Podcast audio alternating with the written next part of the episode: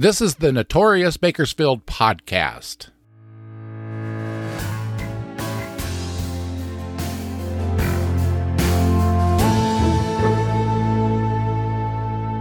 I'm Robert Peterson, the host and creator of this podcast that takes a look back at some of Bakersfield's most notorious crimes, events, and characters.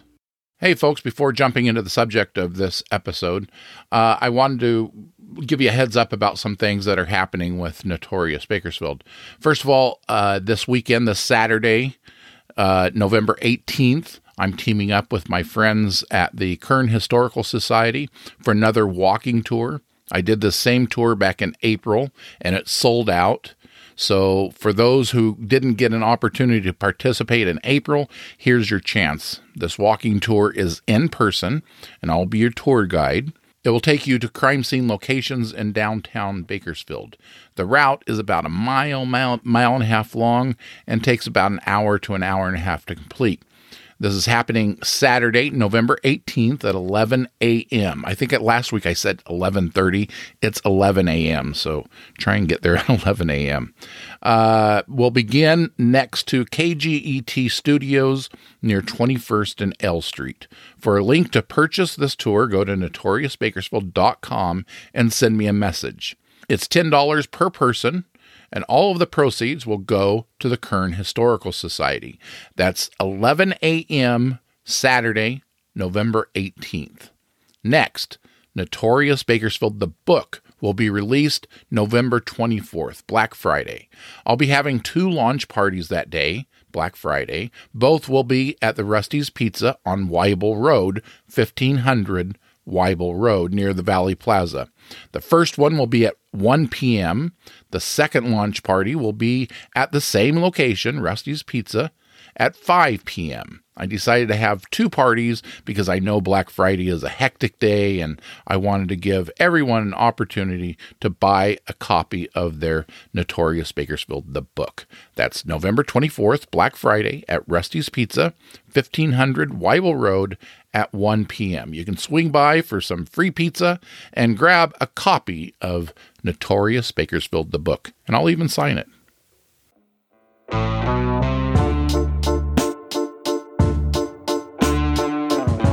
If you lived in Bakersfield in the 1990s and early 2000s, the name Rachel Legan may sound familiar to you. If her name doesn't ring a bell, her voice perhaps does. Rachel delivered the news on both radio and TV and was in several, multiple local commercials. There was a period where it seemed she was all over the place in some form of media, either presenting the news or promoting a product or service on a commercial. She's what you'd call a media personality. I had the pleasure of talking to Rachel recently about some events in her life that made headlines in Bakersfield. Crimes that didn't directly involve her, but impacted her life greatly. This is Rachel Legan. I Married a Monster. Warning this episode contains graphic depictions of sexual violence and assault. I'm Rachel Legan in Big Spring at the Federal Correctional Institution, where an inmate escaped over the weekend but is now safely. That voice back may be familiar to many 31-year-old old time Bakersfield TV and radio release from the Big listeners. Spring Federal Correctional That's the voice of Rachel Legan. Even though she began her career on TV, I was most familiar with her voice on the radio. For years, I had only heard her voice. I'd never actually seen her. But I remember the first time I did see her. It was in person. What struck me most about her appearance was her youthfulness. Her voice on the radio was much more mature than how she looked. Rachel's delivery was polished, something you'd expect from a veteran news person. On the radio, she delivered the news and weather updates in a confident and authentic tone. Many radio listeners probably remember Rachel best for the morning show she and her brother co hosted called Rachel and Dustin in the Morning. Rachel, while in high school, got her toes wet in broadcasting through an internship at KERO TV. While she was doing that internship, she worked in retail at a kiosk at the Valley Plaza Mall.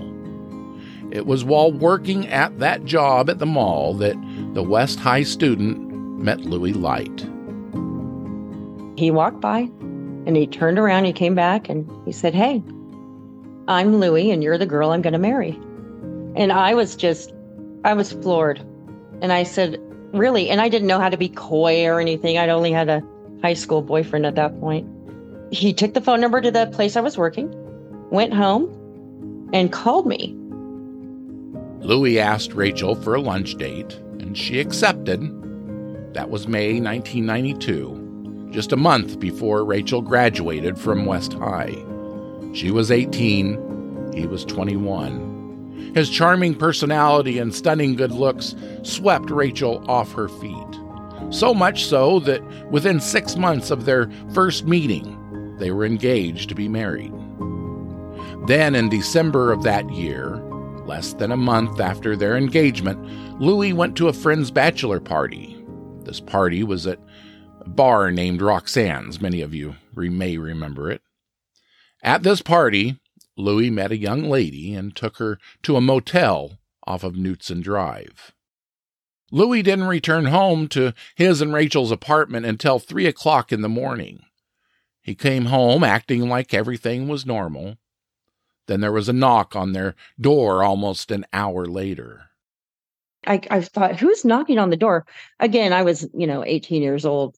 I was living with Louis and it was, it was, it was just a weird time, but I was in love. And he said, I am arresting you after Louis came down the stairs because I'm arresting you for the forcible rape of, and then he, he named the girl.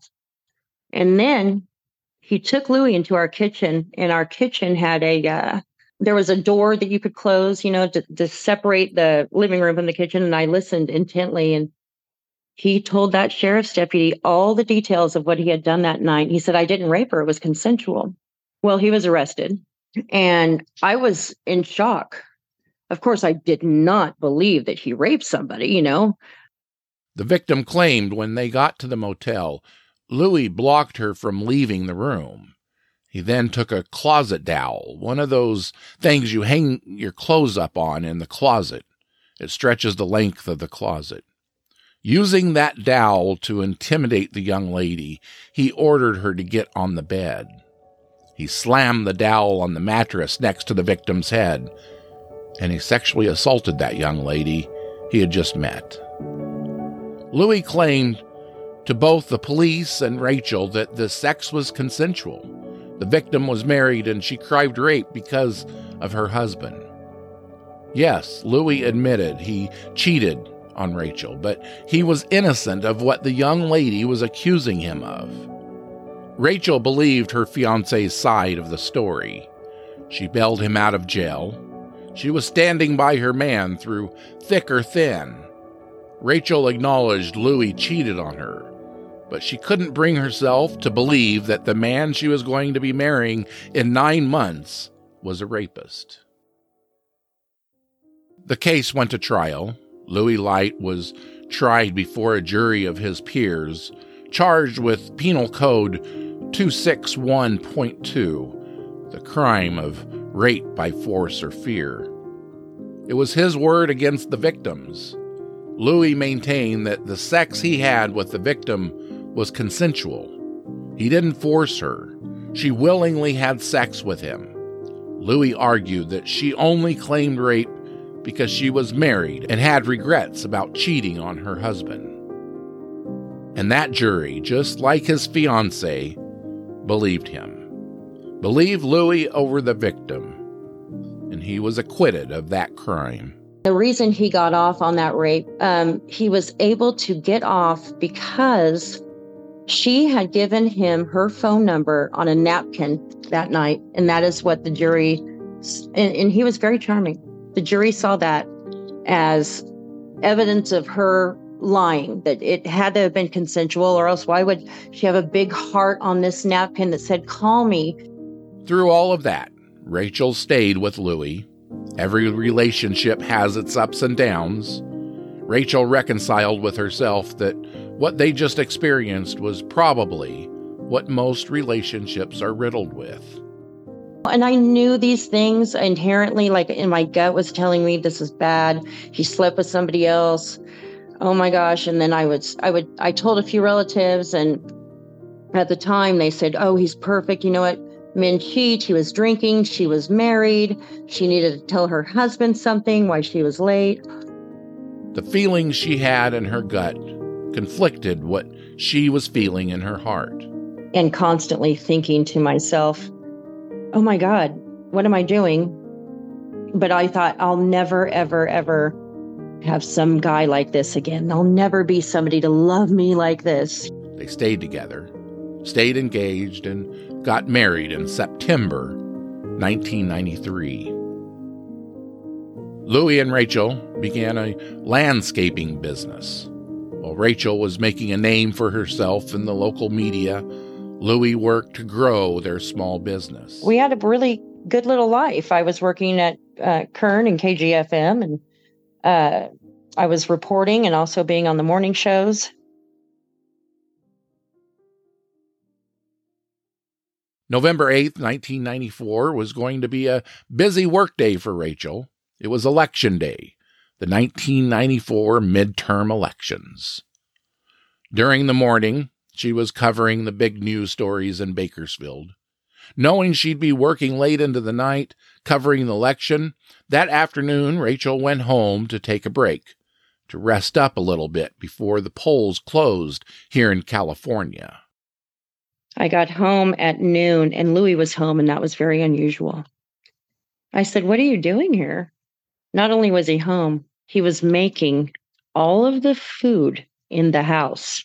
He had the barbecue going, he had the oven going, and he was boiling potatoes on the stove.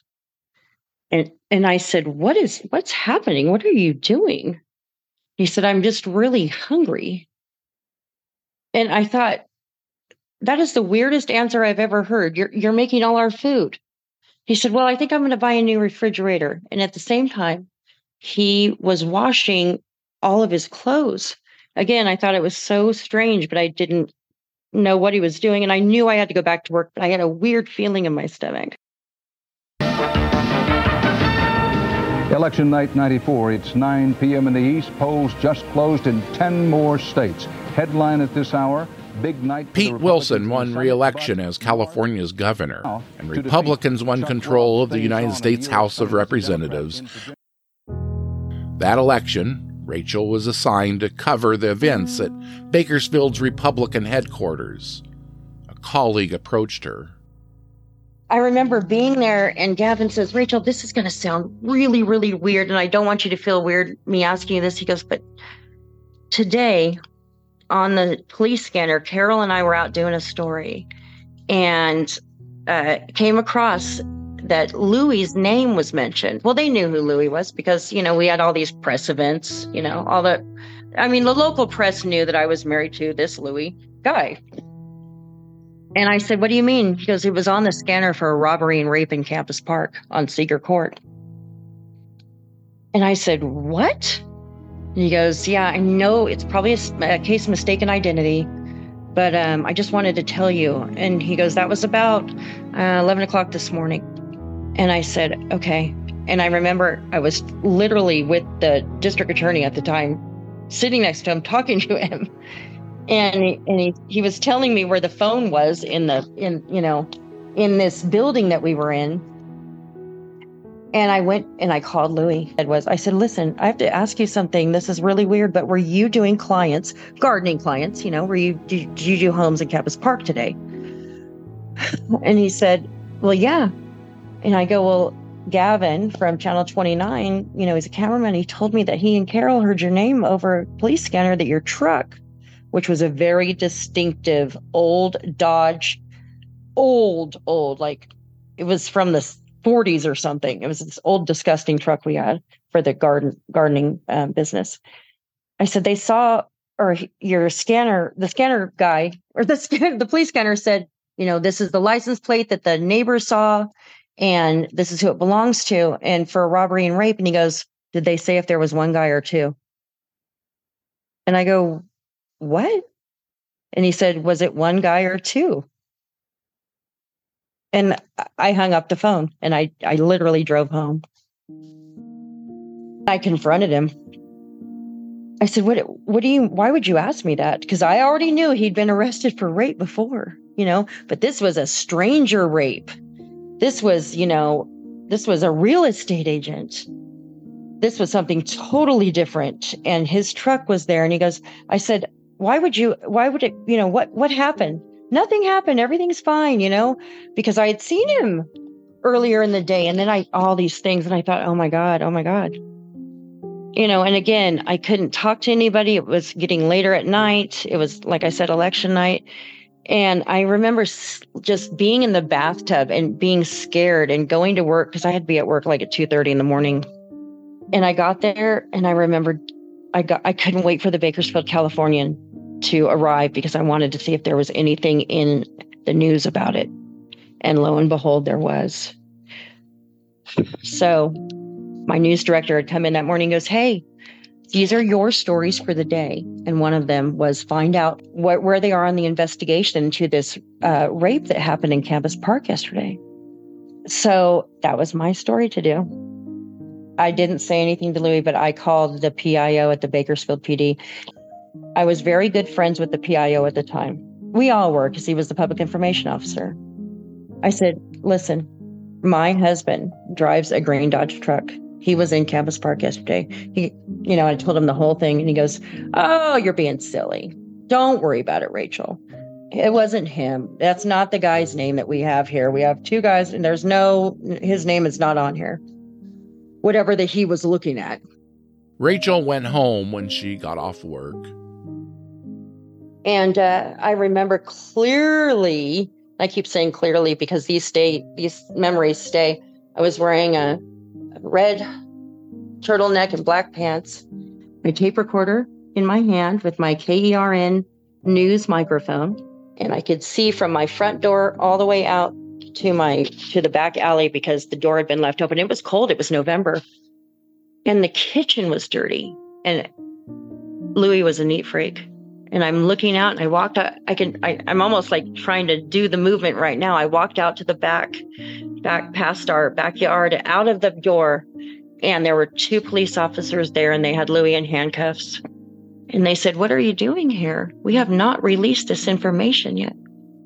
The police had Louis in custody when the young reporter seemingly appeared out of nowhere with microphone in hand.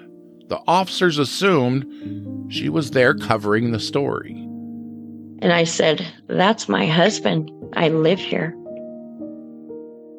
I said, Look, um, what's happening? Well, we're arresting him for rape. And I looked at Louis and I was just in shock. And I said, Is it okay if I go in the house and get a jacket for him? And can I go to the police station with you? And they said, Well, sure. So they put me in the back of the car with him. What what has he done to this woman? You know? And uh, I knew she was alive because the paper had said that she was, you know. And they put me in a room with him. He was locked to, and I wish I could see these videos. I wish I could, you know, I had the video of that moment, and I know they have it. I just never asked for it.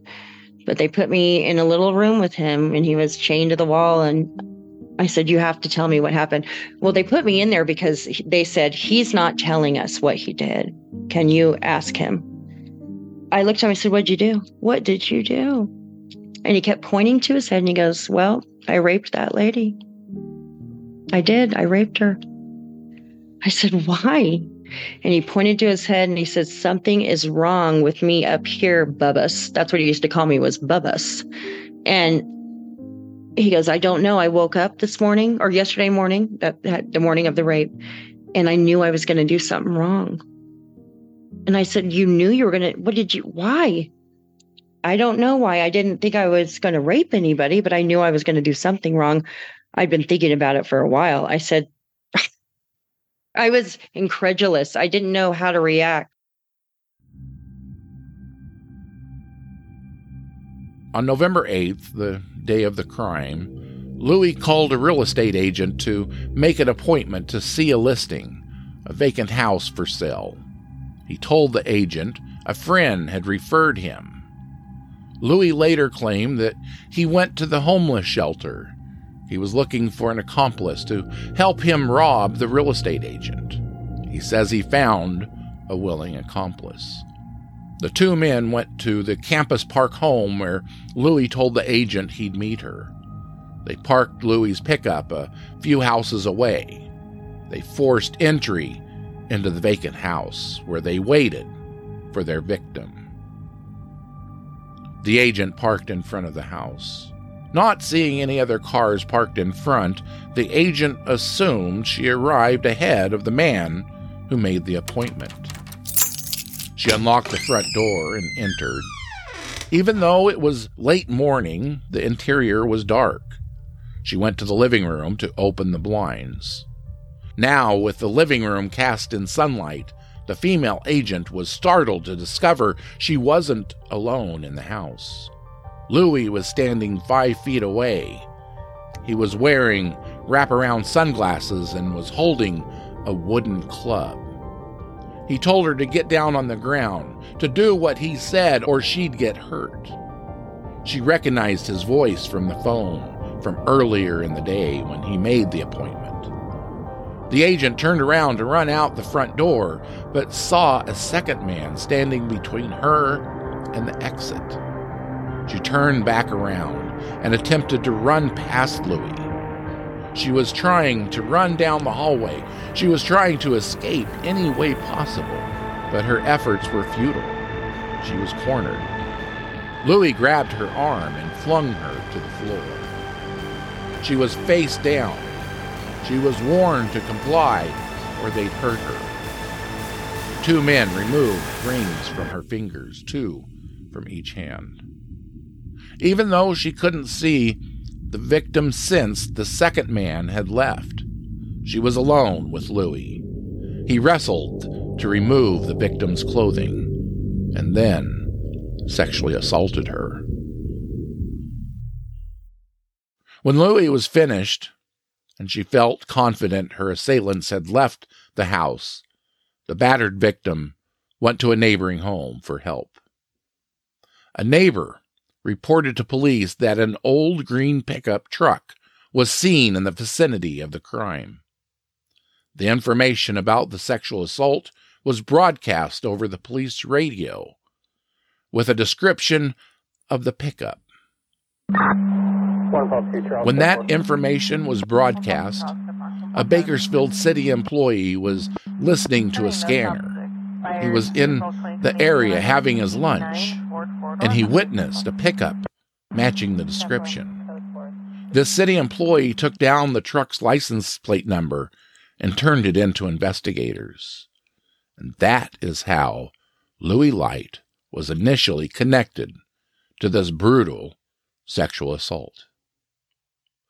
Now, here's a detail that will send a chill down your spine, a detail that strongly suggests Louis was guilty of that first assault he was accused of, the one he was acquitted of. The wooden club the real estate agent saw Louis holding when she first encountered him wasn't a club. It was a wooden closet dowel, the same type of instrument he was accused of using that first time, that first victim two years prior. After this rape accusation, Rachel Legan filed for divorce. She didn't need to wait for a jury's verdict to make that decision. She knew in her heart that Louis was guilty. And the jury that eventually sat in judgment of Louis concurred with Rachel's verdict guilty. The court sentenced Louis Light to 52 years in prison. The second victim, the real estate agent Louis sexually assaulted, she had significant injuries as a result of that assault. When the crime occurred, she was still recovering from recent foot surgery. During the assault, damage was done to that foot, and it required another surgery. The second man that was with Louis, police never located. I asked Rachel if she had a message for that first victim, the young woman Louis assaulted at the motel. And I hope that she and her her husband uh, had a good life or have a good life. I know that um, he was there with her. He believed her. Her husband did. You know? Yes, her husband believed her. Good guy. Good guy. Rachel has this advice for any other young lady or anybody really who might find themselves in similar circumstances. It doesn't matter if you are getting ready to get married, if the invitations are bought, if the cake is ordered, if your dress has been fitted. It does not matter.